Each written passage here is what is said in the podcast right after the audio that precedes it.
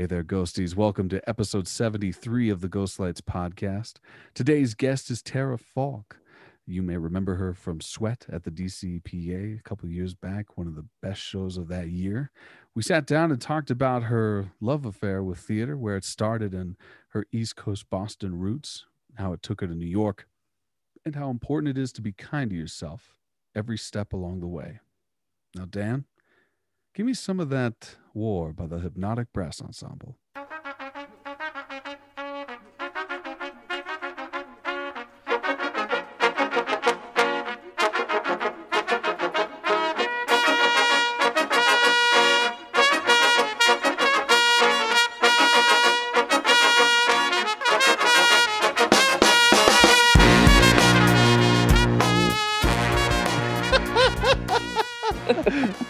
There, ghosties. It's it's your boy Sam Gilstrap. That laugh's got a high pitched squeal to it that makes you feel like you're back inside of a theater. And I hope you're not turning to your partner that you came with to the theater to watch that show and complain about my high pitched laughter, which has happened on more than one occasion.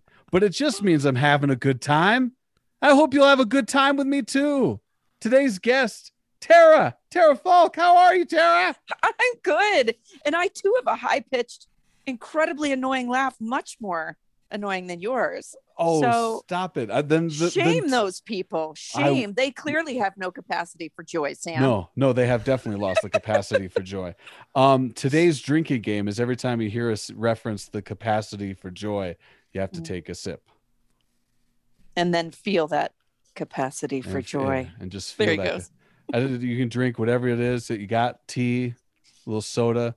I've got a nice coffee, and maybe a bottle of waters next to me. Dan, our producer, he's got some whiskey on standby.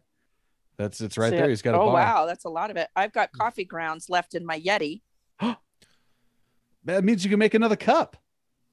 Yeah, but that involves getting up and going inside. Well, then don't do that. There's too much stuff going on. Here, there we go. There's water.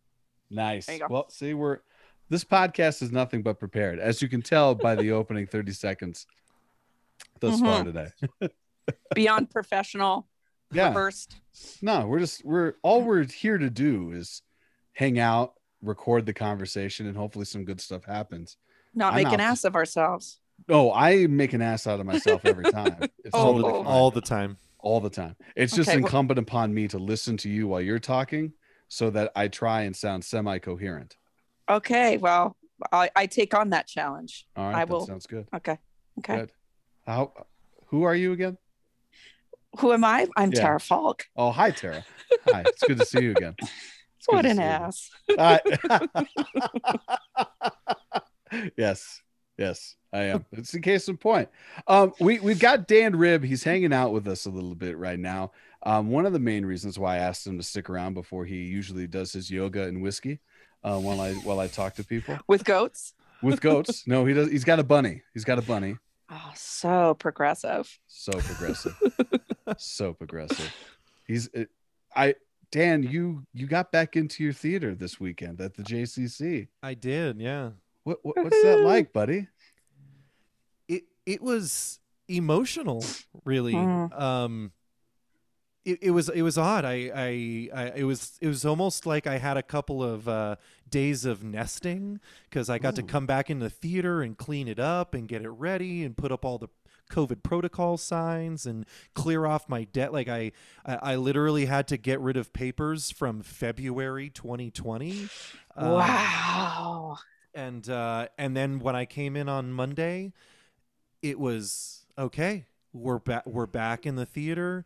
Uh, we had a we had a dance uh, company come in, and they they did um, kind of a socially distanced. That we we allowed less than fifty people in. So Mhm. uh, uh, each class of the dance uh, academy uh, brought just their parents so there were about 10 kids or so on stage so there was 20 25 people in the audience um, and then we just mostly recorded it so that they could share the recordings with their other friends and family but um, we we laid down that Marley. I got to light the dance show, and even for 25 people, we we called five minutes till places and uh, got to sit down with my QLab file and uh, take the uh, take the first light cue, and uh, it, it was it was insane. Everything felt pretty normal until these sixth grade kids who are uh, up on stage doing their pirouettes and the parents clapped. It was live in person feedback for something being performed on stage. And Mm. I literally teared up. Um, Mhm. I was just I, I didn't expect it. It was just kind of like, okay, here we are. I'm doing, you know, kids dance shows again. This feels great. And then it was something about it wasn't the end of the piece, it was in the middle of the piece. And they Aw. clapped, they clapped, and I just uh, it it hit me. It, like it, it all came rushing back and I got to do six days of uh, of dance for various uh, co- like groups and Mhm. now our you know we, we don't have a lot of theater going on right now but uh, just that first week back was it was it, it was something else it was That's great awesome. Mm. That's beautiful. I can't imagine it. Yeah. Yeah. Dan, did you did you always have a connection to that live feedback? When we when we had you on to talk to the TRT team um earlier in the pandemic, I just I mean, was that one of the things that pulled you into the work was that instant gratification or at least that physical gratification? i mean i i always like yeah i I mean like I, i'm a i'm a behind the scenes kind of person uh, Mhm. I don't like to get the I, I don't get the thrill from being on stage. I don't want the you know m- my thrill is uh, executing a show, and no one knows I was there. Mhm. Uh, Mhm. Making making it run smoothly. What was thrilling about doing the online performances is because hitting go live in a virtual environment I had never done before. So it was like doing something fresh and new. And that's what really, it was almost as nerve wracking to hit go and start my first virtual show as it was to call the curtain on my first, like, ballet in Los Angeles with a live orchestra and, you know, 2,000 people in the audience. Like, Mm. it, it was similar, but for totally different reasons. But Um, this was a few people in a small audience. This time it was because everyone was in a shared space and it just Mm. it I I think every time every everybody who gets back in that shared space indoors in a in that missing theater like I'm sure the people at the Arvada Center right now are feeling exactly the same thing as they're doing that as they're doing that show. It mhm. just it it it hits you in ways that you uh, that you're not expecting. It's great. Mm. yeah. We are lucky artists, aren't we? Mhm. We Well, survived to it. know that that's what we missed too. It's like Mhm. that there's, you know, having people in the room is the point, and having Yeah. someone next to you making that moment happen in the present is what it's all about. The communal t- storytelling, you know. Mhm. um, and you just when you don't have that in any capacity even telling a story from your porch you know Mm. with people sitting next to you uh, that's all gone it's it's really extraordinary what a massive just void that leaves especially when it's your life you know and it's what you do uh, and less about the applause and more about yeah like people are feeling this and seeing this and understanding this and there was this article in the New York Times, which maybe everyone saw because it was probably plastered all over social media, but it was that um, there was a study done that um, audience members' heartbeats synchronize when Mm. they're watching theater. Mhm. And I was like, of course. You know, in my head, Yeah. I was like, wow, oh, wait, but of course, of course. Mhm. Mhm. um, I think that's just so beautiful. And there's a reason that people go to see it, Yeah, you know? Um, absolutely. yeah. So, I'm glad that the, the waves in which it's coming back it's it's it's really soothing. I mean, Mm. Dan, you used the word normal, Mm. and I've I've been I've been remiss to try and like avoid using that that word, but it's definitely it's a little more reassuring than months past. It's not so I don't know up in the air. There it Mhm. seems like there's less chaos in this chaotic world. Mhm. So I mean, to hear that story, me and Dan was sharing some of it with me. We we we went to a baseball game, you know, and we're sitting out there in Coors Field, and he's telling me the story, and it's like, ah, it kind of feels right. We're kind of right again. Um, thank you for sharing that with us, Dan. Thank Yeah. you, man. Yeah, no yeah, it's, it's so exciting and so hopeful. Um, and just those um that size audience is like a normal, that's a big like off off Broadway crowd. so, you know, it's like just to have that Mm. interaction for those kids, you know, to be able to share that with people live is um it can't be overstated how powerful that is. It's just Yeah. wonderful. So Mhm. yay. Yep, it's it's it's coming back. It's getting close. Mhm. Hell yeah. All right, Tara. Now that my amazing producers uh, left me to my own devices, Oh no. yeah. Theater. How did it happen to you? How did it happen to me? Mm-hmm. I I mean my family didn't go to the theater. I think I saw Peter Pan and Annie and and I, I do believe a production of Nunsense. Mm-hmm. Um and I don't sing, but I sure thought I could. So I did a lot of theater in my room. I would make up dances and leotards to changes by David Bowie, or I would write plays. Um, in third grade, we had a teacher who let us write plays. I always sort of, and they were pretty phenomenal. They were like literally women in their 40s sitting around talking with wine and cheese, like named Tiffany and Stephanie. Literally a series. um, because that's all I saw my mother and her friends do. But um, I was always it was they were horrible and wonderful, and she let me act them out too. But I was not in theater ever, ever, ever in my life. Um, and in high school, I was a freshman, and this guy was a senior, and we met at a reggae concert at a castle in New England, Hammond Castle Wow. and um, yeah, and he was like a lead singer of a punk band and probably you know up to my chin, but whatever. He was awesome, and he was in theater at my local high school, and I decided to give it a go. It's funny, my drama director. He was 27 at the time, Mhm. militant, like really strict Stanislavski in high school, no budget whatsoever. We did it for the love of it. Um, he was terrifying. And we had to do monologues from Spoon River. And I went in and I did, um, I believe it was Emily from Spoon River. Mhm. And I asked if I could sit down because I thought I my legs were going to give out. And all the seniors were watching, which was like all the guy, all the, you know, cool kids with combat boots and hair in front of their face and, you know, all that Mhm. stuff. So they were judging the hell out of me.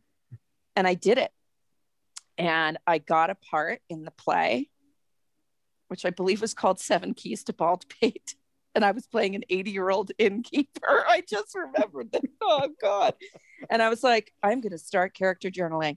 And I did. I kept a character journal. And he was really, really strict about the fact that theater was a craft Mhm. in this little school in you know North Shore, Massachusetts, where they did musicals and that was it, and and theater was nothing to them. Um, we had really no budget, and then the next show we did, um, they canceled Seven Keys to Baldpate because the seniors weren't showing up, so I didn't get my debut.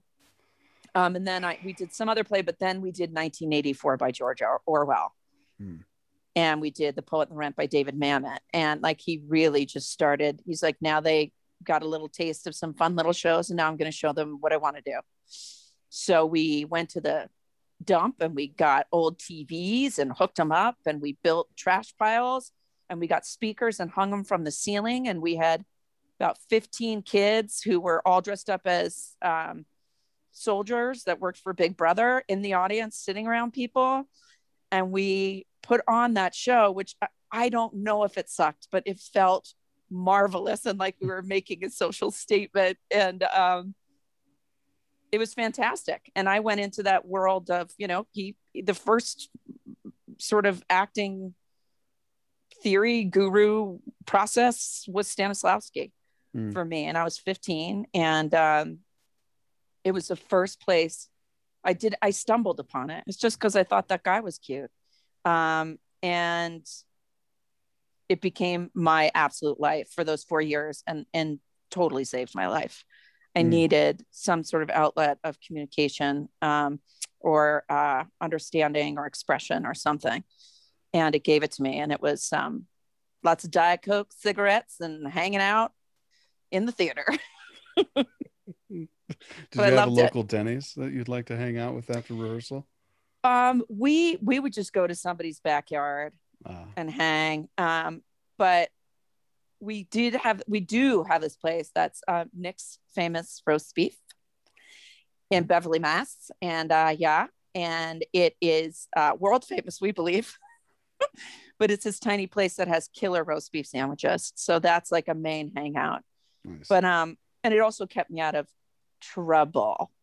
Um, I didn't go to a ton of parties and and do all that stuff, uh, which I um, a lot of people around me did, and Mhm. I uh, you know I just I wanted to know it all. I wanted to create things.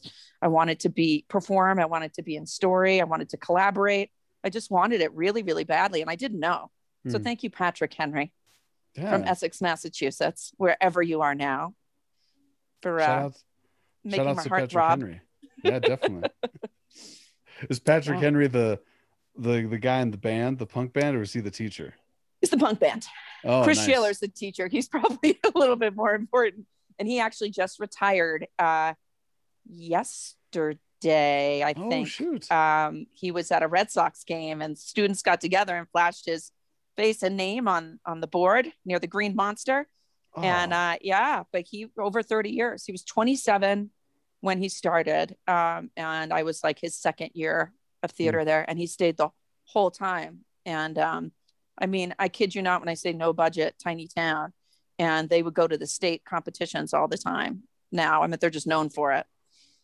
And he was also a troublemaker, which I loved. He was the troublemaker, and we fought, but he was uh he would just he he the status quo was not okay. Mm. And so when there were competitions of any sort or something, they're like, "Oh, here he comes." But he he was just demanding something different that, you know, these kids can do more.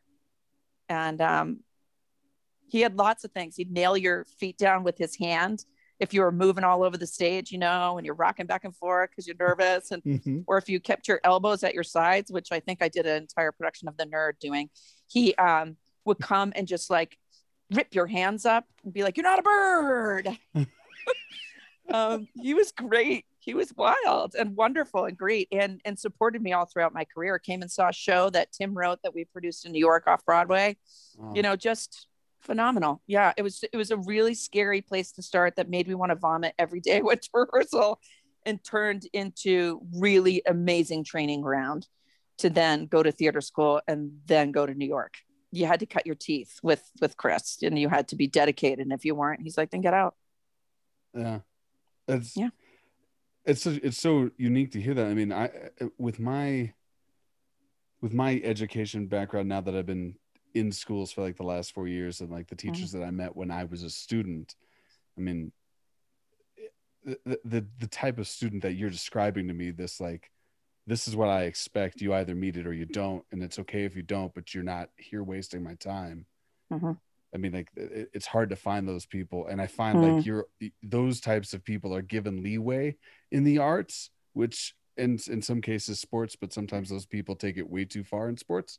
Yeah. And um, as as I also know, so I mean to define that type of like that balance between, for lack of a better phrasing, hard nose personality and yet caring about Mhm.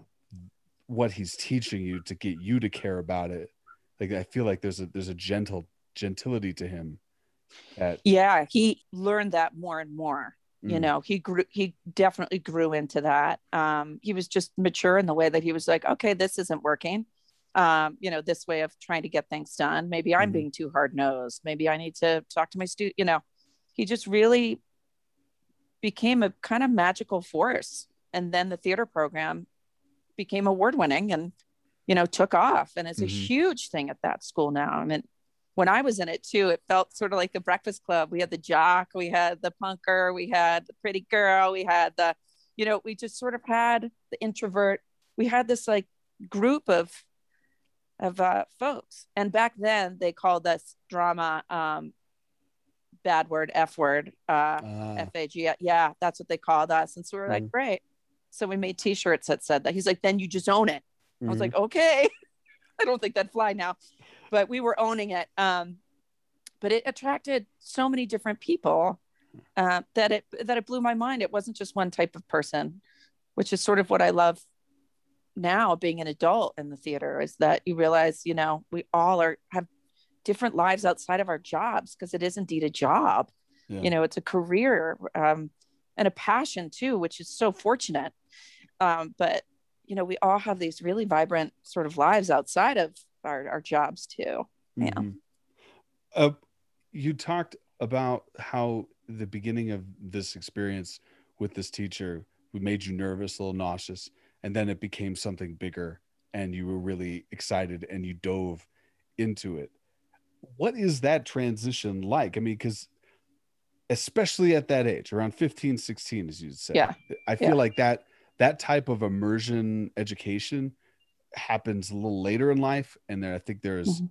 there's more you know pr- beliefs that have been established by that time that are then harder to shake for some people but i Mhm. would think at that age it, it it is like a, a sponge you just like oh crap this is awesome and new i'm going for it or did you Yeah. rebel to any of it? Um, i rebelled sometimes to his behavior Mm, which he I mean, whether he was in the right or wrong you know i, I did have a, a little thing with authority. Um, but i think it evolved when we became creative partners. I mean he really made us creative partners all of us there even if it was one of the kids just being a spy in 1984 sitting on the side he's like what, what do you have to say about this? What do you Mhm. think about this? Get in on this. Like it just became a collaboration. And you know and back then of course i can remember it as like oh that was epic and that was amazing that production or who knows? It could have sucked but it was brilliant to me. Yeah. and it meant something. And he like really instilled that we are all doing this together like ensemble i guess it Mhm. is. Like you know it it i know from teaching acting this even happens with adults and adult directors is that somebody becomes the person who's going to get picked on somebody becomes the popular one So, like a, a click forms. And even in a rehearsal room or something or, or an acting class i've had students come to me and say these things that these teachers have done. And you know i think that's the dangerous line of when ego takes over Mhm. for a teacher and stuff. And um he just dropped it and let it go and allowed all of us to have a voice. Even if say i was you know a lead in a show and somebody else was um the assistant painter you know on something he was like everybody respects everybody and none none of this happens unless we're all doing it together period. It's a collaboration. Nobody's more important than anybody else because no one can see you tara and say your lines. If this guy with the you know spotlight at the time you know is not Mhm. doing his job. And that just really taught me that it is such a collaboration. I think that's the joy that i found in it. That's the thing that i loved the most. Mhm. um, so when you know there is somebody who's super ego driven or not there i don't know to be a part of it or cantankerous or something it really i'm like ah darn it you're messing it up. You know? Mhm. you know we're all here for each other.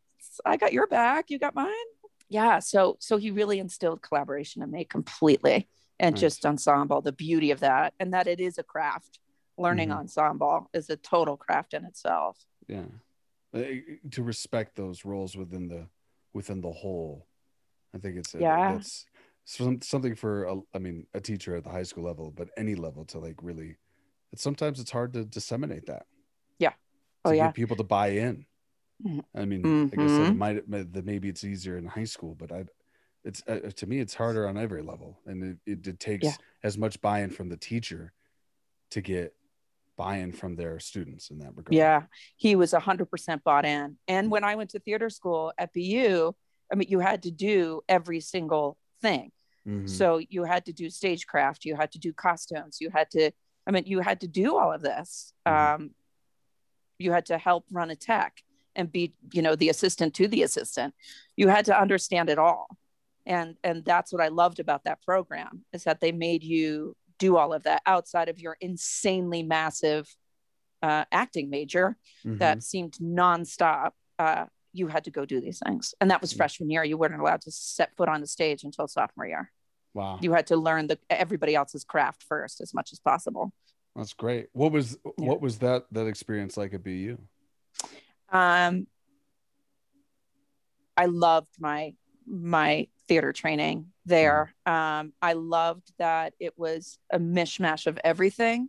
I mean, they're sort of Stanislavski driven, but you learn everything. Um, you know, it's why if someone asks me about Meisner, I can't download hardcore full facts because I, I got pieces, you know, of it. Uh, you know, a six week Meisner thing, and then let's go over here and we're really just going to go Uta Hagen, and that, you know, um, they just they allowed you to guide it yourself. You had to be totally self disciplined Mm. in that program. Um, they're not they weren't going to push you. Um, and so I really loved the freedom of that, and uh, that it that I think yet again it was just about ensemble. It was about the whole, and that we're all here, you know, for each other. And of course, there were moments where I was like, "This place sucks. Get me out," um, or "This classmate is driving me nuts." I'm sure I drove people nuts, but it really was. We and, and it was only 19 kids. Mm. In my class, um, we started out with about 45, and then sophomore year they cut, which I'm just like, we're just getting started. What do you mean you cut someone? Uh, but you cut, and I was on probation. And I was like, I get up every week and write. I mean, I was like the David Sedaris chapter of one of his books where he's like in the flesh body stocking, writing pieces and performing them. Like, I was committed, man. I was up there like, ooh, this Tracy Chapman song behind this Sam Shepard piece, Walleye Modern Dance. Like, that was me. I just did it. And, um, but I, yeah, I was on probation and they were like, we just see something in you and we want to push you harder, period. Mm. So I was like, of course, I was like, I'll show you jerks. Um, and then I did, I worked twice as hard and, and got through. Um, but always, you know, I have a bunch of friends who got cut from that program that now have phenomenal careers and, and they're mostly careers they want to have, you know, Mhm. they're out there doing indie films or on SNL or, you know, these great careers. But uh, they're like, yeah, that program just wasn't right for me. Hmm. Um, and went and built something of themselves. So yeah, so who knows? But it was um it was hard work. It was a lot of work. If you Hmm. if you were doing the work they gave you, it was nonstop. It was like 8 a.m. to midnight every day. Oof. And we knew how to party. So uh, this one guy was a DJ, Hillel Meltzer. He was a breakdancing champion in San Francisco in the early 90s. And uh, he was in Stomp for a long time too. And Hilly would throw these parties and DJ them, and they were insane. They were amazing. But it's like, yet again, theater kids blowing off steam after you just that you know ridiculous saying that's usually on a Ford truck commercial or something, but work hard, play hard. And I think we all mastered that pretty well. Yeah. Well, I feel like in some cases too. I mean, you you need that. How can you go Yeah. to sleep right away when you've been like testing yourself day in day out since the sun comes up till like well after it goes down? Yeah, and in something that you feel so passionate about too. So it's like that light is turned on all day long, even if you're tired. And then yeah, you go outside and have a diet coke or something. Um, yeah, you you need that. You know, it was just like in New York too, waiting tables. You get home, you're supercharged. Mm-hmm. but I think with acting, it's a whole other experience. Of course, you know that level of needing to come down and decompress from it. You know. Mm-hmm. What was your transition after you graduated through that program into Mhm. your professional career? Um, I always wanted to go to New York. Um, I'd only visited there, I think, twice in my life. And I grew up in Massachusetts, which is so silly, but Mhm. I'd only been there twice in my life. And um, that was my goal. I wanted to do theater in New York. And uh, we have a thing that they used to call, I mean, I, th- I think they still call it this. It was the leagues or consortium. And it's where we had four schools. Um, it was Carnegie Mellon, North Carolina School for the Arts, SUNY Purchase, and us. And we performed for like a room of like 100 agents. Wow. But the problem is, you only get two minutes to show your stuff. and they're there sitting through an evening of four schools, probably 15 to 20 students a piece per school, Mm-hmm. do two scenes, like let a a minute or, you know, maybe uh, I think it was like 220 you get. Um, and you have to choose these scenes. We rehearsed and rehearsed. It's called a showcase, um, or the showcase, I should say. And we went to New York, and we were last that year. And I was just so pissed because you know, like that 100, 150 goes down to about 25 by the end because they Mhm. just need to move on. Everybody's doing them. All the schools are doing them. The agents are running mad. And I'm sure every student looks the exact same to them at that point. So it did thin out, but um, I ended up getting uh, a bunch of appointments with different agents. And, um, you know, me, then I had like nine books on agents that I had highlighted and written um, subtext thoughts of mine in the side. on the, sides of the pages. And um, i did a ton a ton a ton of research. Like i was super serious about it. And um, and whether those books I they told me everything i felt like i needed to know. Um, i got a wicked bad headshot. Um, wicked bad. Like i don't think there was any room on the side. It was just like my face smiling really big with lots of curls. And i was like that is what they're looking for. And it's horrible the agent I ended up signing with, I went into him on a meeting and he was like, first of all, and he held it up. He's like, can we change this? And I was like, oh, I have another one. It was like me making a sad face. And he was like, no, like both done. Like we can't. And I had put in my special skills, I put hip hop dancing. And he's like, could you throw down some moves? I'm like, I can't freaking hip hop dance. Why did I put that? A book told me to put it because I did a hip hop dance in one show once.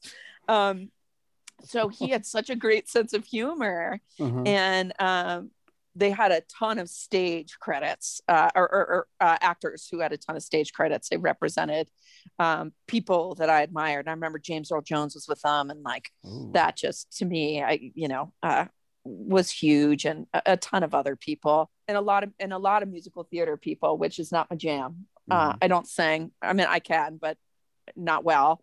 Um, and I don't dance. I can not well. Um, I'm an actor who moves. Mm, Isn't that Yeah. what they say? I'm an actor who moves or can carry a tune. yeah. Um, but I'm a straight actor, straight up acting. And um, and they took me on. And um, I booked my first show, um, which was huge, huge, just launched me into the scene. Uh, it was $25 a week, personal check in the. Catskills. Uh, Diary of Anne Frank playing Margot, the sister who just coughs and has like three lines, you know. So I got Mhm. that, but it ended up being a director who was actually like very well known downtown theater director. Um, it does a lot of out there stuff and worked with Robert Wilson and all this stuff. So it was just random, random. So we put on, um, we packed the houses the Catskills. No, we didn't. Um, but we did that. and then I came back to New York and I had booked um, a show where I got my equity card at Cleveland Playhouse, The Triumph of Love. And it was directed by Kent Thompson, who used to run the Denver Center. Ah, That was my very first equity show. So they uh, they paid for my equity card actually, and I, I went out and I I did that show in Cleveland. That was my first show out of town, and as a regional theater actor, and it felt so super fabulous. And yeah, so that's how I got to New York, and I moved there into a six story walk up that cost more than my mortgage now. It was just pathetic, and lived with two other girls and 550 square feet, and um, worked my ass off in another crappy job. I'm in so many crappy, crappy jobs. Um, I took care of lots of rich people's kids. I hope same. no, they they probably won't be. Yeah, probably won't be listening to this. Um, it's beneath them, but yeah, like nine room apartments. Shots fired. not Oh. you, them. Oh, Shot was at them, Sam. Oh, oh Please. good. Yeah, those We're in this people together, suck. man. Eat the rich. Woo. Eat the rich. Eat the rich, except when they give me like float after she's wasted after going to like a Met gala and she floats me a like $50 bill and it's like, I'm terrified for you to take the subway home. We're on the Upper East Side. You live in, oh God, Brooklyn. You know, take it. And I'd be like, awesome. It'd be 3 a.m. I'd pocket that 50 and get on the subway. I'd be like, I just made five hours worth of work because she was tanked Yeah. and she thought I'd get raped and murdered. Um, when it's really just a bunch of my people taking the subway. So there you go. yeah, so I had a lot of those jobs that um, were under the table. Oh yeah. and yeah. yeah, yeah. Um, and then just you know, after that first show, you come back to town with all your boxes shipped from UPS, and you're like, oh, I got to do this again. Oh, I gotta go. I gotta pound the pavement again. Um, hopefully several times a week if you're lucky, and uh, find a job to pay my rent and get out of here again, or hopefully get a show here or a mhm. commercial or something. You know, What's that grind like out there in New York? Every Man. moment, right?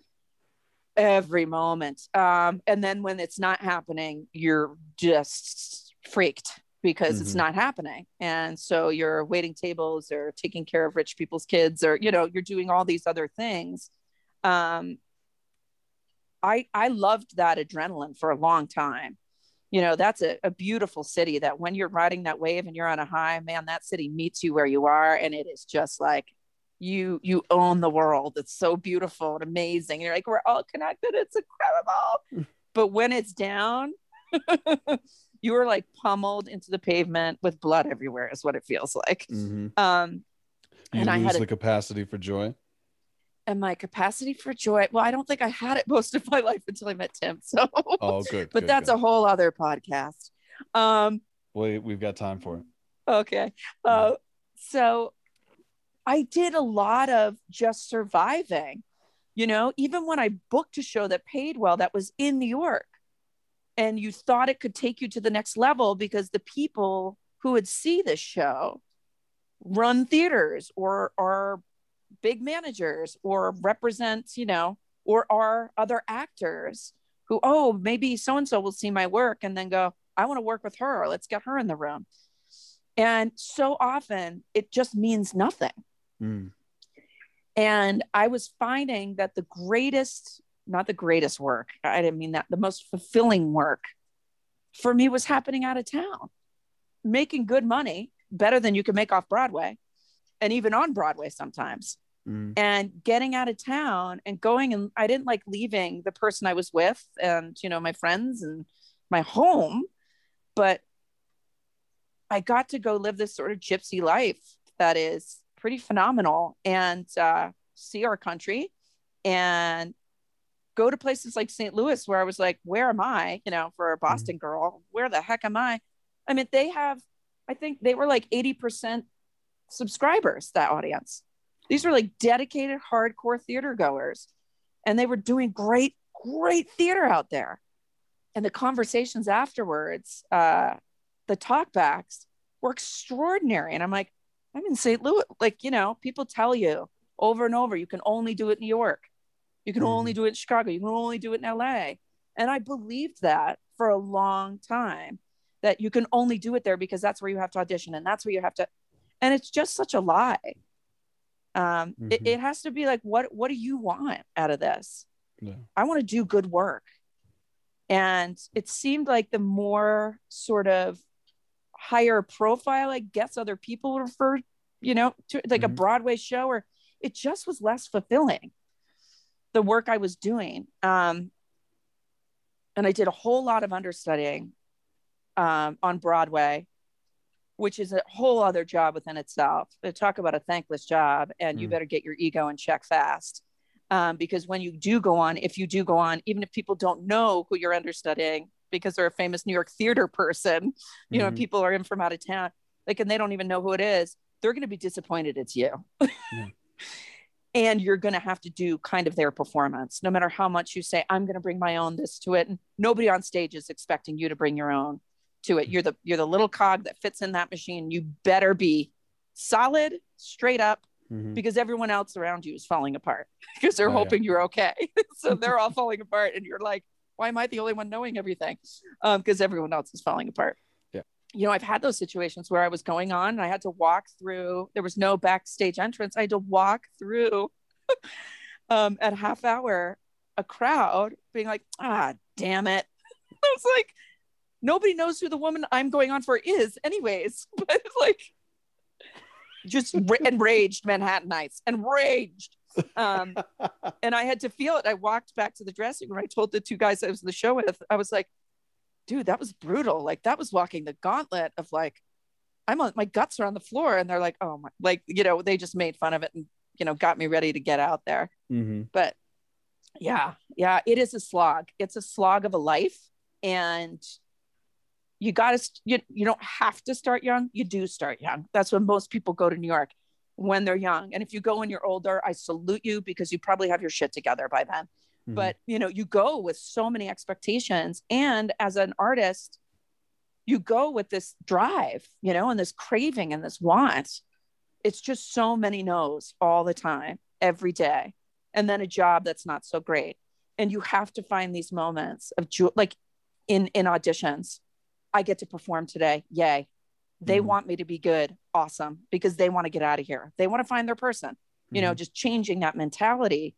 And that really freed me up on so many occasions of walking into a room and being like, in my in my gut going i'm who they're looking for they want me to be the one they're looking for let's do this Mhm. um and you confront a lot of different personalities in that room with casting directors i mean some are absolutely dreadful horrible horrible probably lovely people no probably just fine people with some issues but Mhm. act horribly and others who are just like ready to cheer you on and get you the job you know Mhm.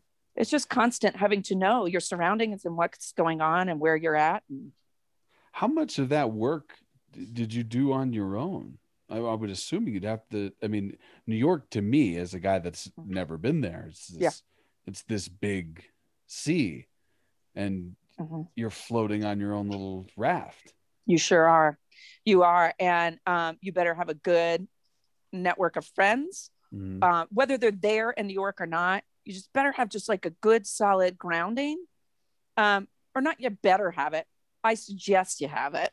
Um, and i had just people going through what i was going through too. Some you know felt some weren't supportive and were just competitive because it really is you got to have your a game on all the time. You best be memorized or close close to being off book. You best be ready to go and center. You know it's like you're just up against so many more people and Mhm. they're bringing their a game. You know there's no you want to come in and be lazy well if you've already made it great that's going to work for you. But like Mhm. otherwise if you're just trying to get the next gig and be a working actor which is a middle class human being in this country you just better have your a game on all the time you are interviewing for a job nonstop you know and so um you got to do the work so a lot of it is self-discipline Mhm. having a good support network um, and really knowing what you want from it you know you, it, of course it attracts so many people who just want to be famous or Mhm. are there for the applause or you know have reasons why they became an actor that might not be the most healthy reasons which i mean i'm sure me going into it at the beginning wasn't super healthy but i also found the joy of connection and storytelling which is really what drove me Mm. um, because I saw the difference it made in my life going to see a show finally. Um, I saw Fences. That's what was my first big show, Trinity Rep in, in Providence, Rhode Island, Fences. And um, I lived in a super vanilla town, super white. And I got to see a Black family in America feel, exist, live, be themselves Mhm.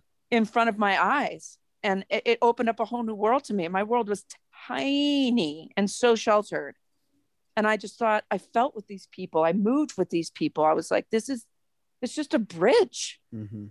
um, to humanity for people to just sit back uh, be able to objectively observe living breathing humans go through things they might have gone through or something they've never seen before um, and it cracked it cracks open a whole world and i walked out of theater completely changed and floored Mm.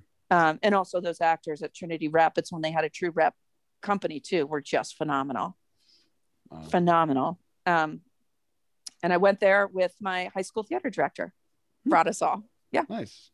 because there was really nothing around us at all. I mean, there was a oh, there is North Shore Music Theater, which I guess I I saw I saw McBee there um, when we were younger. Oh. Um, but they Not they do a ton of stuff.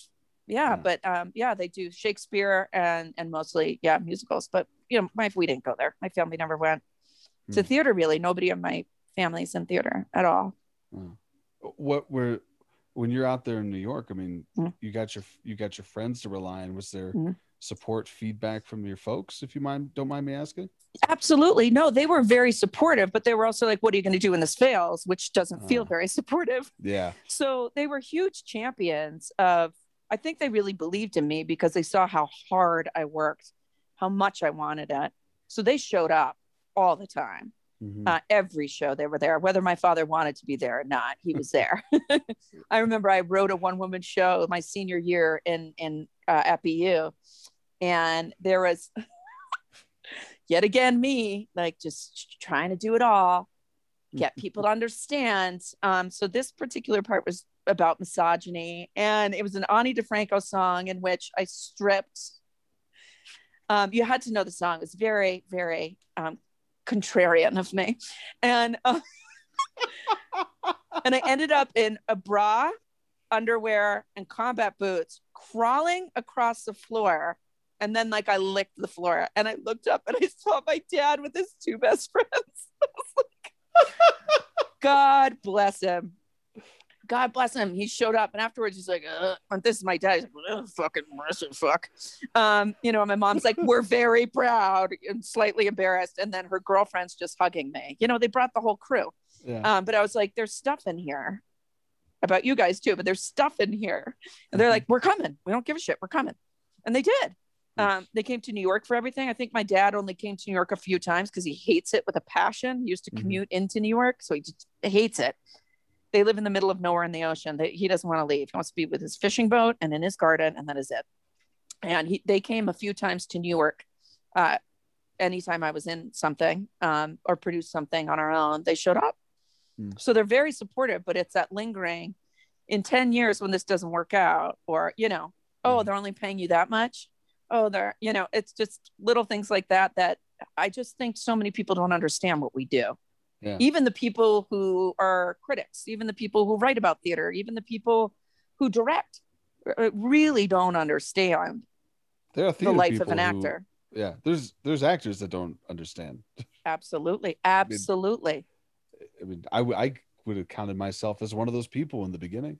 hmm I mean, like there were certain things that attracted me to it, but I mean, it took it took about a good 10, 15 years of me being an Yeah. arrogant idiot to go like, oh, oh, hmm Oh, those years are tough. Yeah. yeah, oh yeah, yeah to really truly get it and live it means you will always have another job if you Mhm. are not the 0.5% out there that only do this for a living so the hundreds and thousands of us who don't do that um, you know that you will Mhm. always have another job that your ego must always be in check Mhm. that uh, you will you know there's not a whole you know the level of auditioning out here in denver is way lower um, than anywhere else and that's hard because you're Mhm. like you get out of a show and you're like ah where are the other shows i want to well there's only two theaters auditioning right now it's tough you know or Yeah. um the only one a union person the only one a non-union person the only you know um that that's a real hard struggle here too because i only dove back into acting a few years ago really here um Mhm. because we moved here because of the recession. We don't want to come here. We were going to give it a try for a year and tim had gone to the, the national um, theater conservatory here. Mhm. and um, he he was like i lived in denver. I loved my training there. We have a couple friends here. I was like i've never been. Let's get out of here. We just had a kid. The recession hit. We're about to lose everything. We were just gutting a house. And so we took off. And that was 12 years ago Wow. and literally this year during covid we sold our house in new york. Mm. thank god. But we sold our house in new york because um, we're like we're not going back there. This is the community that we've fallen in love with and a place that we've fallen in love with. And we know that the opportunities are so much less.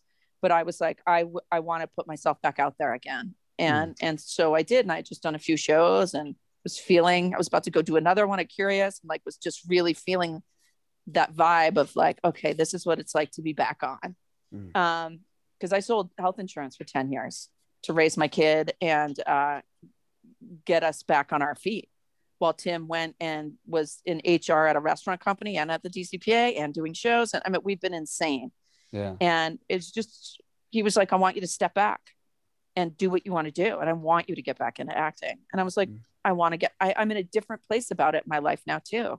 Mm. It's a whole, it's so much more enjoyable and fabulous now um, than it's ever been because I just don't care as much um, about what other people think. I care about the story and the people I'm working with. I care about the people who sit in the chairs that night. It, it has so many less pressures on it. And so um, I just started getting back in, and then COVID hit, and they canceled uh, the next show that I was going to do. And Mm. then I lost my teaching gigs. And here I am. You're talking to the Ghost Lights podcast Yeah, right. because it doesn't. It's not. We, we we we started off on such a great note. It's coming back. You're, you're, It you're is coming out back. there. I got It's a been a- chance to do a reading with you. You're too damn good. You'll be back. Oh, bless your soul. Thank you. Well, I Yeah. hope so because it just feels like, you know, I was telling Dan before you and I started talking, like the very first day I go back and teach again, I'm terrified that I'm going to be, you know, so excited and spaz attacky and also not know a damn thing. But I think that's kind of liberating too because I feel like I step into everything now of, I don't know. Hmm. I know what I know and that's it. So I might not know. so let's go, you know? Yeah. it's all about falling on your face and getting back up when i mean how many people can say that they're in a profession that is about that i mean we're told we need to be perfect and on point and this and this and this it's like no be prepared do your work but the point is you're going to fall a million times until you figure out the way that works right Yeah. and and that falling down is a good thing that you can get back up and go oh yeah i Yeah. learned something let's move forward you know not many not many jobs allow that Yeah. or encourage that even Oh, yeah, you touched on a great point. I mean, the way I mean, even at my like humble beginnings at Metro, Mhm. while like that's where I learned the fear of not being perfect from the Mm. start, which was a really tough thing for me to shake. But was Mm. also one of those things when like when I knew I was really good at like on a on Yeah. a specific choice or whatever, that that clouded my ability to be open to the the craft changing. So what I'm trying to get at is like that you got to hit it now, you got to hit it now, you got to hit it now. And then you got to the performances, and then there was no room for it to Mhm. breathe outside of that. And I know a lot of my early work was like locked in. If I if I Oh, if I was too. feeling a specific way at 20 minutes into the play, then I knew I was having a good show because then that it was I had to hit the formula. If you just watch Tenet, you had to get the algorithm right. Right right it- I felt that way all the time. I was locked in, and Mhm. rehearsals were not a joyous place. Um, Rehearsals were this is where I get it right. Um, and Yeah. then when I started allowing myself to fall, I worked with some tough directors uh, and and just nasty.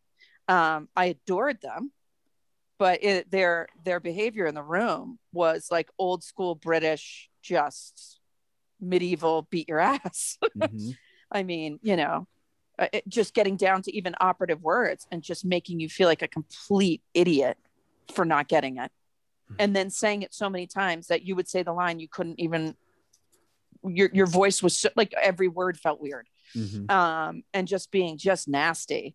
And then I worked with directors who were so supportive and be like, I don't know, let's try it. Let's go. Let's stop talking and go. Oh, great. Let's try this. Let's try. And really honed in on, especially when I'm teaching, like the best room to be in is one that is safe and nurturing and encouraging. And that is it. Mhm. I mean, there is a philosophy out there and a school out there, and I was part of it. Um, not advocating for it, part of it being an actor in it, that just beat you till you bled. I was like, this isn't the Marines, people. This is a play. Mhm. um, you know, but they treated it like it was the Marines. And I guess I get the discipline part of it because no one else is going to do it for you. And it's a really tough industry with massive uh, amounts of rejection. But don't beat me up before I even put my toe in the water. Like, don't. I mean, it, it's like when a baby reaches for something, you slap its hand. Like, you're not supposed to do that.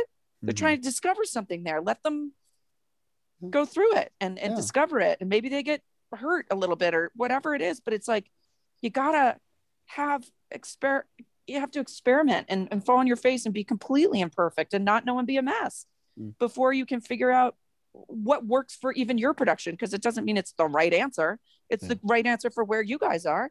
Um, so I- just found that that I could exist in that world because I was that to myself. And then when I stopped ragging on myself and flogging myself so much, like be better and go harder. And I mean, just so gross.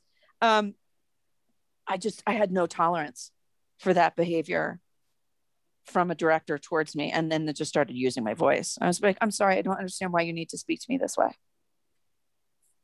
And their reaction would be, what just happened? Mm-hmm. Who just spoke to me that way? But just the simplest things. And and you know, sometimes they'd still flog me. And other times, you know, they would just change their tune a little bit. But it wasn't to humiliate them. It was like, I just can't take that anymore. Mm. I've had enough of that in my life. And I do it to myself enough. So I'll take care of the flogging. Okay. Why don't you just tell me yeah. what you need and I'll give it to you. Let's be partners here. Yeah, yeah. Absolutely. Yeah. Mm. Have you ever worked with people that are really tough? Like, I was in, um, I did a play in college. We did a adaptation of A Tale of Two Cities, mm-hmm. and huge. The, the director of that was um, a very accomplished woman, um, had a great career, and was doing. I, I, you know, was brought in to direct this piece. She she wrote this particular adaptation, um, and she was very regimented and stern. And I think for me, I was always such an inst- like a terribly insecure kid, mm. still mm. a terribly insecure kid mm-hmm. even now. But one mm. of the th- but like to to walk into that room and not know who was going to get it that day. Mm. I was I was always stressing about it, and it's so funny because I was terribly stressed. I found I found her to be terribly mean to a lot of people, but my insecurities always allowed me to just kind of become malleable. Mm. So what are you screaming about? Oh, I won't do that. Mm. What do you need done by Friday? Oh, I'll get it done by Wednesday.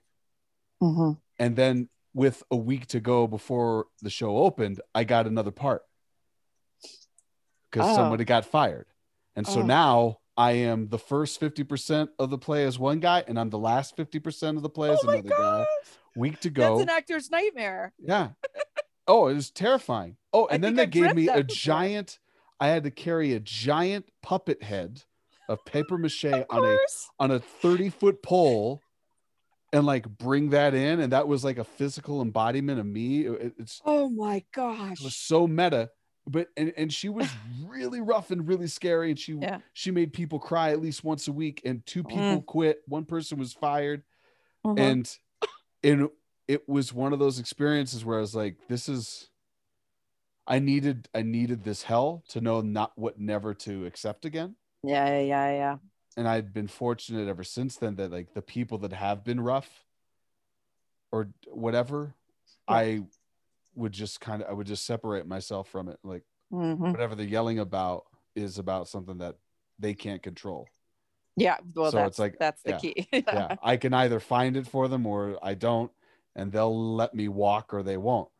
Like yeah. I mean, I mean, I love Ed Byerline, but he's old mm. school. Mm. He was fire and mm-hmm. brimstone mm-hmm. for me a couple of times, mm-hmm. and you know, I just I learned how to to walk whenever it rained ash with an umbrella. It was just yeah, good for you. Yeah, I was always like, I, I mean, I learned to use my voice, but I'm talking like later mm. in life, you know, and um, always sort of being like, I must be doing something wrong. I must be doing something wrong. But then go hang out with the actors afterwards for a drink and be like, what a dick, you mm-hmm. know, um, and have your friends. But um, but then been fortunate enough to not, you know, to know I think that's the key of like, wow, that behavior is a real mark of someone who is unhappy in themselves. And that must be a painful place to live in right now, whatever they're experiencing. And that has mm-hmm. nothing to do with me.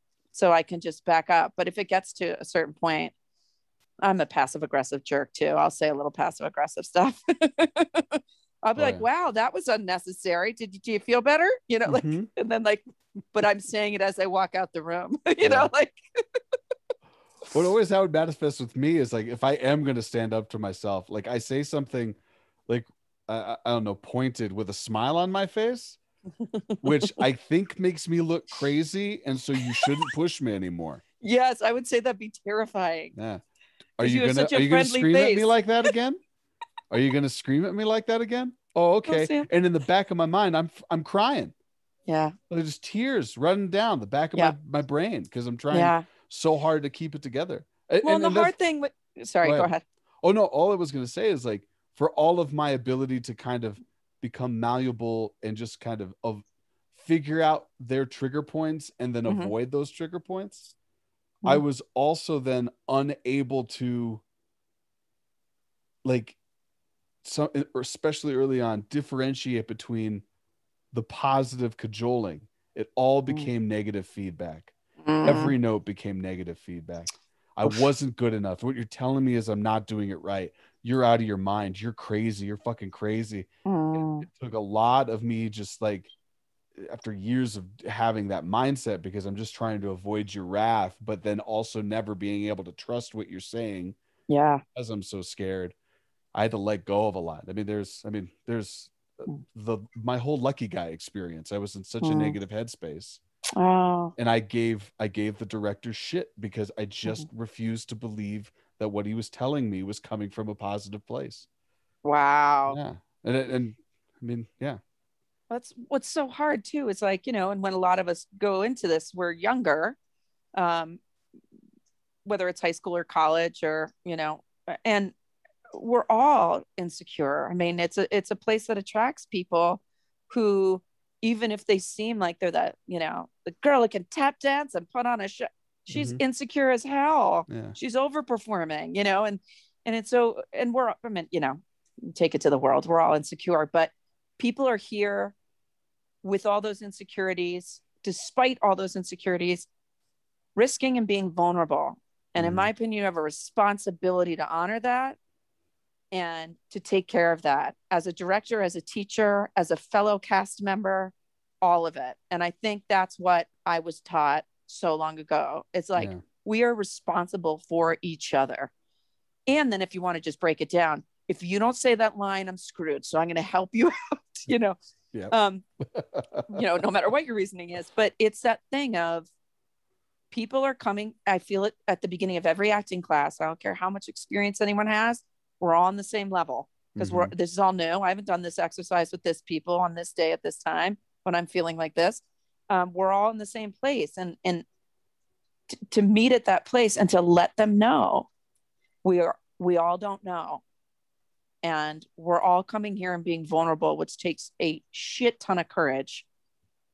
And most of you are here for the first time dipping in, and let's just honor that. And let's just pat ourselves on the back for being brave to be here because we want to connect and we want to understand and learn and grow. That's it. Mhm. and it's like it's that simple. And and to to not understand it as that i mean i have the, i had two people in one acting class tell me about somebody who taught up in boulder and i won't name names because i don't know the name Mhm. that at the beginning of every class, you may know this person, but at the beginning of every class, he would start the class. I may get it wrong with this elevator exercise. And he would have one person stand on stage. Say there's 10 people in the class, right? So one person is on stage, nine people are in the audience. And he would invite the person on stage to only allow or to pick, because it sounds so childish, to pick eight people to be in his elevator or in that elevator and one person was left sitting in the audience alone. That's how he began every class. Mm. You want to talk about a horrible way to begin a place for people to risk yeah, and and, and want to do people do their best work when they feel safe you know i was always taught you got to bleed you got this you got to you're an artist and like letting go of that tortured thing and having my personal life actually be stable or just even the voice in my head be kind was the best i've done the best work of my life you know Mhm. as far as I can tell within myself by releasing that negativity. So I can only give that to other actors or other stu- or students, you know, Mhm. um, because I know what it gi- gives me, the, the freedom it gives me, and and, and the uh, I'm able to to be ten times more creative. Yeah. Because my ideas can flow. Because I'm not going. Does he hate me? Uh, is my ass big? Whoa, whoa, did I step in this wrong place and say this word wrong? you Mhm. know are they going to yell at me who's Oh, yeah. who's going to get yelled at today Oh, yeah. um Yeah. Crazy. Um. Before we wrap up, one of the things Yeah. I've lo- I've loved I'm boring you our- and I'm annoying you. That's why we're wrapping it up. no, that don't don't read into that at all. That's not what's Kidding. happening here. I love Um, it. Okay. Yeah, this is what happens when when people with two people who whose humor is re- kind of revolves around self deprecation. We get Right. to the like. this is I'm gonna get off this and be like, I was an idiot. And no, no, because I'm tapping into self-love, which is the new movement, Yeah, and I'm gonna stop that crap because it's That's right. exhausting. let's there you take a go. There's your PSA. Thank you. I'm going to take a moment to tell everybody just how amazing I think I am. Listen to the sound of my voice. How would you not start a podcast if you sounded like me? Ah, I love me some me. Oh my Anyway. gosh. Beautiful. Shower it, rain it down. That's right. Just feel the raindrops. Oh, Oh, that's a leak.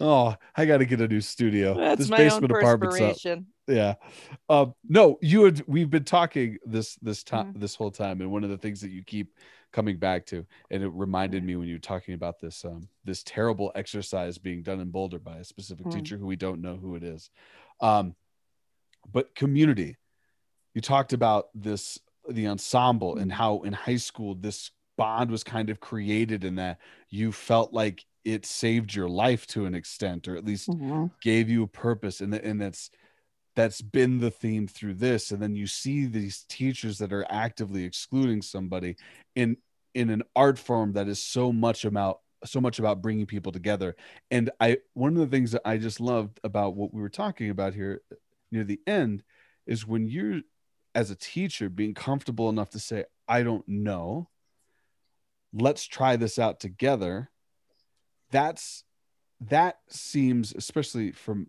from my perspective as a guy that works in a in a, in a classroom Mhm. those moments of vulnerability are just as important as the moments of vulnerability on stage Absolutely. people then want to connect to that and like rise to the occasion right along with you and for you when they Mhm. feel like they're in it together and i'm, I'm just it it's just such a unique thing you talked about the grind that you felt as an individual the work that you kind of had to do on your own but that it was your framework of friends and family supports that kept you in the game and where Mhm. you found those victories were in these being an individual but in this this this brotherhood and sisterhood of Mhm. gypsies creating this work together Mhm. um was that always the goal i Mm. want to be a part of co- this type of community forever Yeah,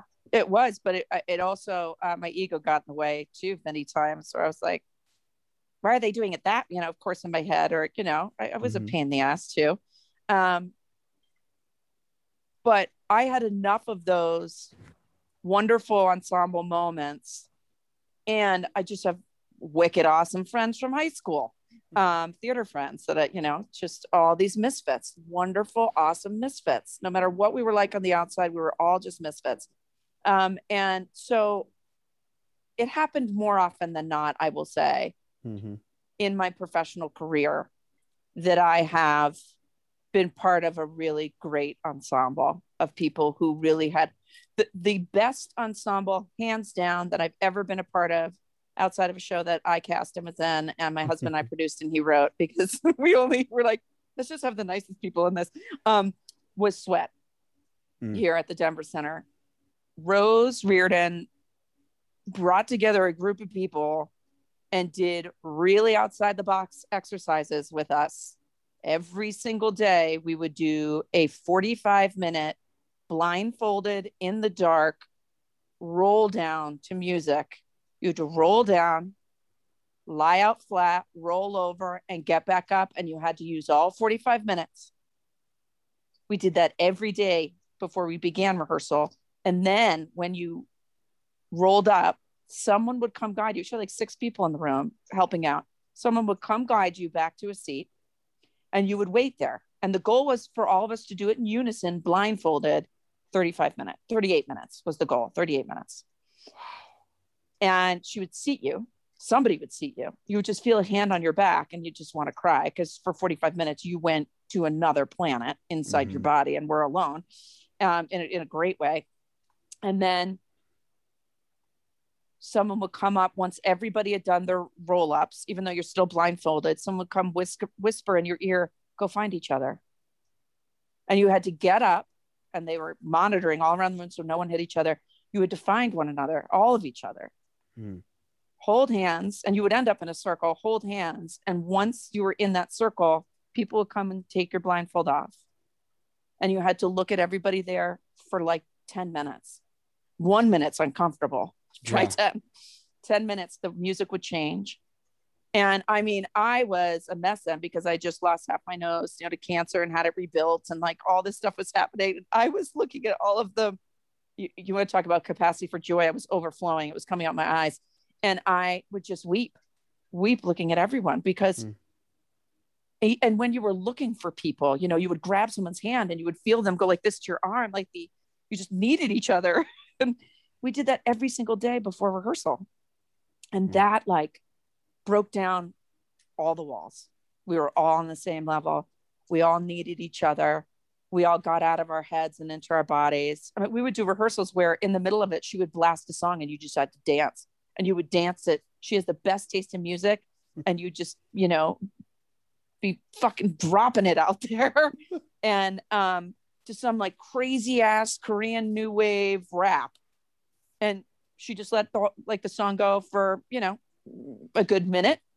And then it was off. You had to go right back to where you were and get back in. Wow. Constant. She would have you do the, I could go on with the exercises she did so that you were laser focused on each other. And no matter what happened, you would not drop each other ever. Hmm. It didn't matter. It was just us together telling a story, period. And uh, it was brilliant. It was brilliant. And the, I was like, this is what it's all leading to. you know, it was just joyous. That show is a hard show to do every night. And like, yeah, I was really sad to let, I could have done that for the rest of my life. Mm. It was great. We've talked. You've talked about music a couple of times. Um, Mm-hmm. references to David Bowie, Tracy Chapman, your favorite Korean hip hop. Um, sure. what are your? I- I, just I love top fives and I love lists. What are your who are your top five musicians, Oh. Tara? I'm awful at this. Um, I love a whole bunch of things.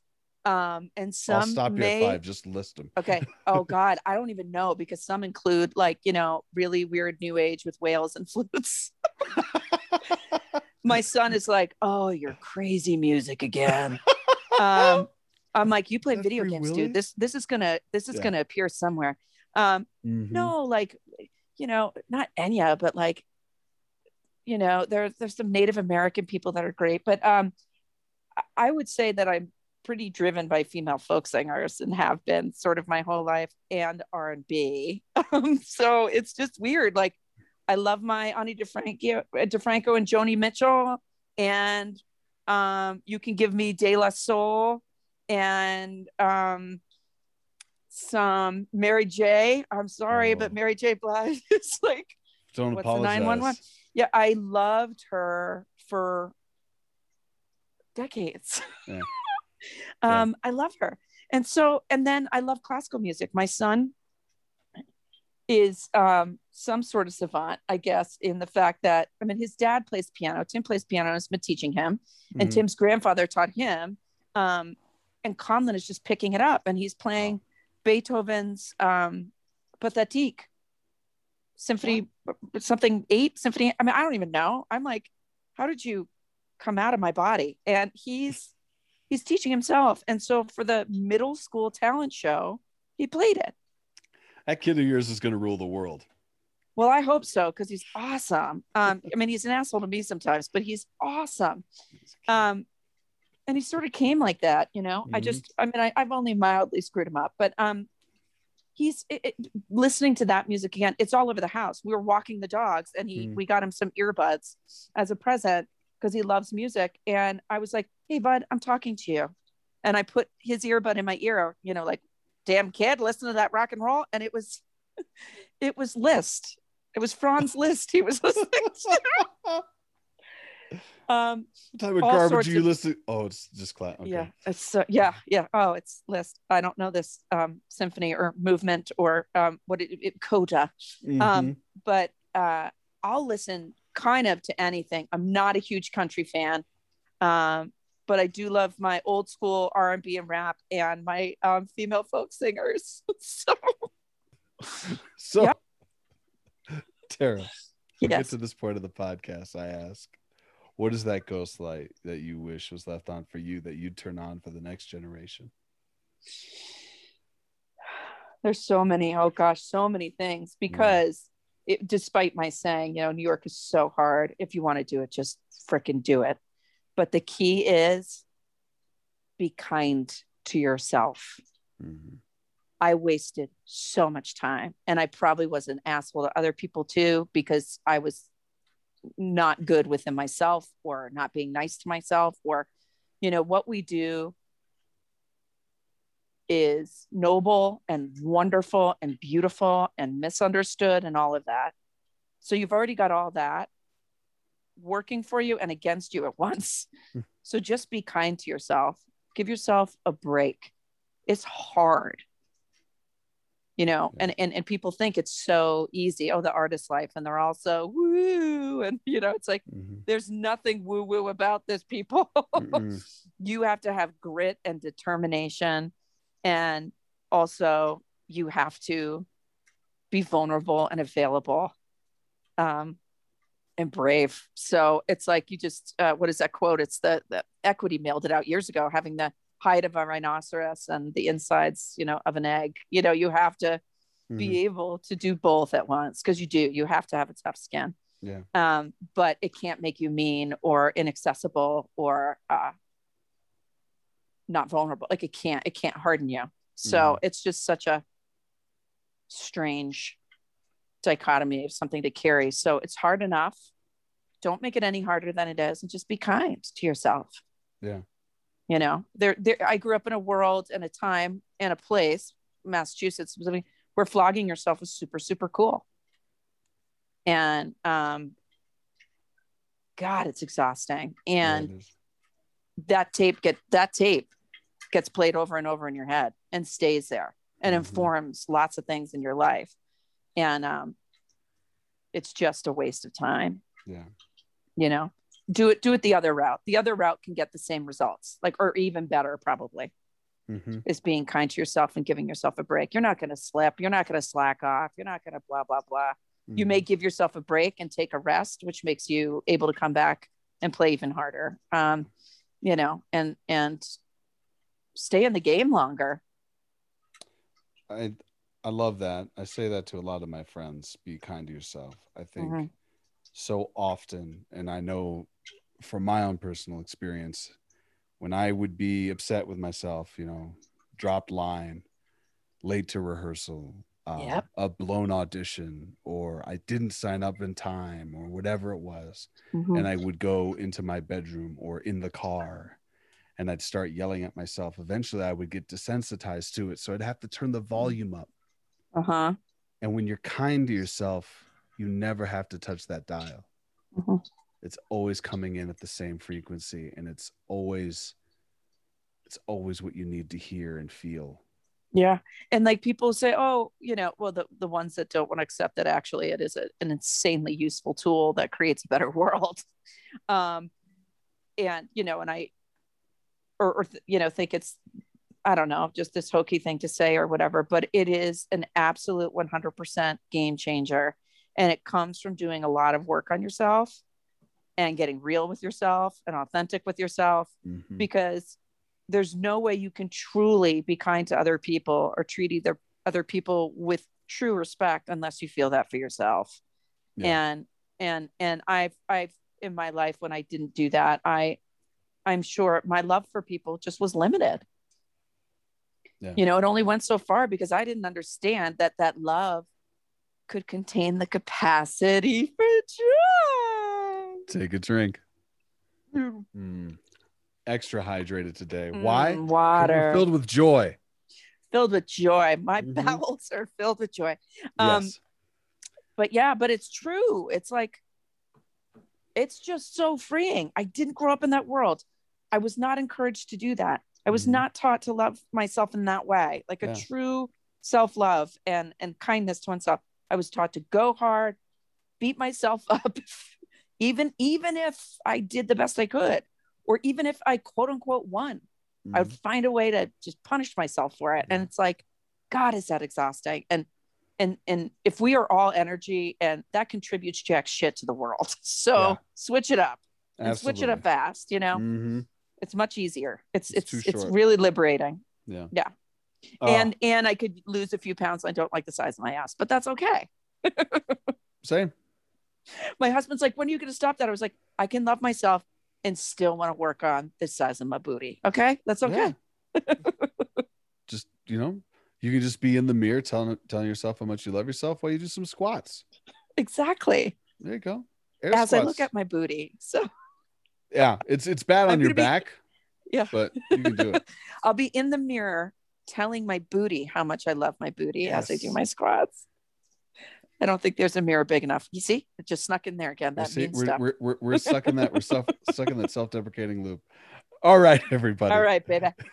Ladies and gentlemen, thank you again so much for sitting down with us, Tara. I really appreciate it. It's been a great conversation. Oh, it was so fun. It's hope you had a good time. human Yeah, again. It's yeah. just lovely. And the thought of talking about this stuff again, honestly, we've talked about mourning it and talked about all this stuff, but like celebrating is just really so exciting because it's right around the corner. Absolutely. We're, we're, we're, we'll be there. And I hope you'll sit with us, ghosties. Dan, do the damn thing.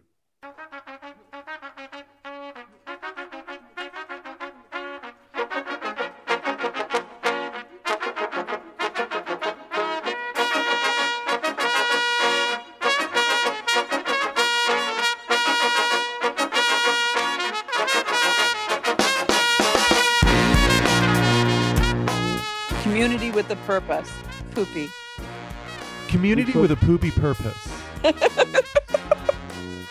Oh God, can you tell I have a child? This is the only way I talk. So I'm Can finding you tell hard. I've had a couple of whiskeys? I know I got a vodka tonic waiting for me. Oh, Sam wasn't wrong. I did a little yoga and had a little whiskey. I told you. I told It you. loosens you up.